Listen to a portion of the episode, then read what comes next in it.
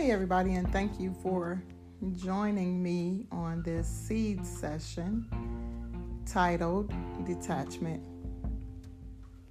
Detachment, isolation, separation. It's hard when you're looking at building something. For every forward movement, there's usually like 20 in reverse when you're afraid.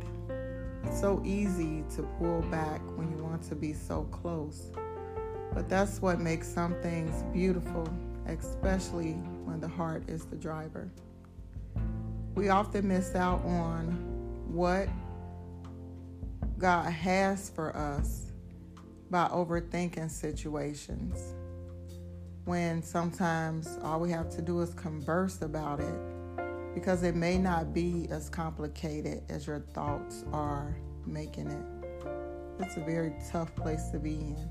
It's a tough place for those around you as well. It's easier, it's, well, it's easier for us to shelter in place rather than go outside and dance in the rain. We don't want to get our hair wet.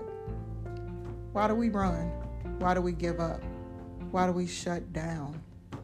Why do we doubt the things that we know are best for us? Do we feel as though we're not worthy? We're not worthy of the smile, we're not worthy to be happy? Or is it that you feel it may be too good to be true? Maybe those inner thoughts are being released and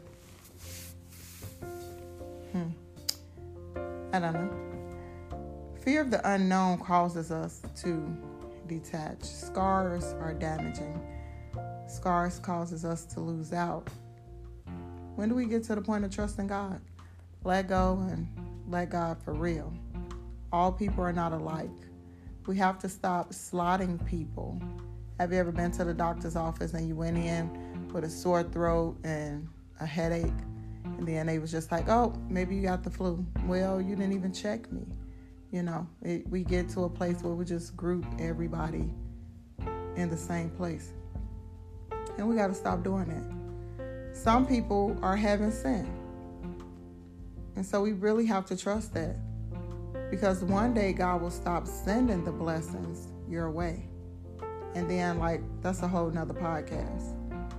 Sometimes people feel as though the blessing didn't show up in the way they wanted it. So they reject, they isolate, they detach in that way as, as well. Um, we have to change the mind.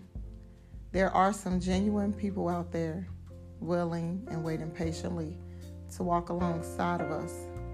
But all windows close in due season.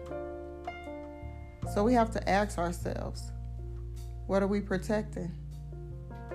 What are we really protecting? Because sometimes we can hurt ourselves more than we protect because we start to hmm, basically build cement walls around us. We want it, but we don't. We want to go, but we don't. We feel what God is saying, but we don't listen. When do we listen without the confusion? We can't keep running away because this may be your time, but we close it out. Why not give it a try? At least you did. And on that note, if you're hanging there with me, I'll hang in there with you. Peace.